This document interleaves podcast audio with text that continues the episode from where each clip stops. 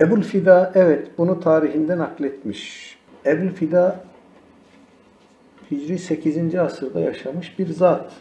Vefat tarihi 732. Bu olayı tarihinde naklediyor.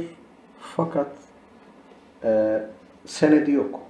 Biz başından beri bir şey söylüyoruz. Diyoruz ki herhangi bir tarihi hadiseyi naklederken bir hadis nakleder gibi mutlak surette senedine bakmak lazım. Senet unsuru çok önemli.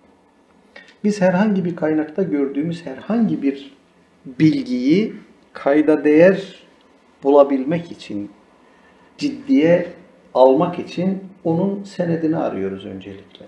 Senedi varsa senedinin hadis tenkit kriterlerinden geçmiş olması gerekiyor. Senedinin muttasıl olması gerekiyor, kesintisiz olması gerekiyor.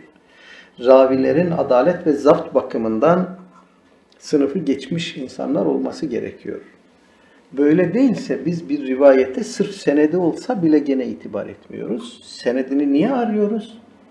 Güven telkin ediyor mu etmiyor mu bu rivayete? Güvenelim mi güvenmeyelim mi? Bunu senet söyleyecek bize.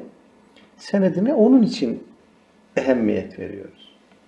E bu rivayetin senedi yok.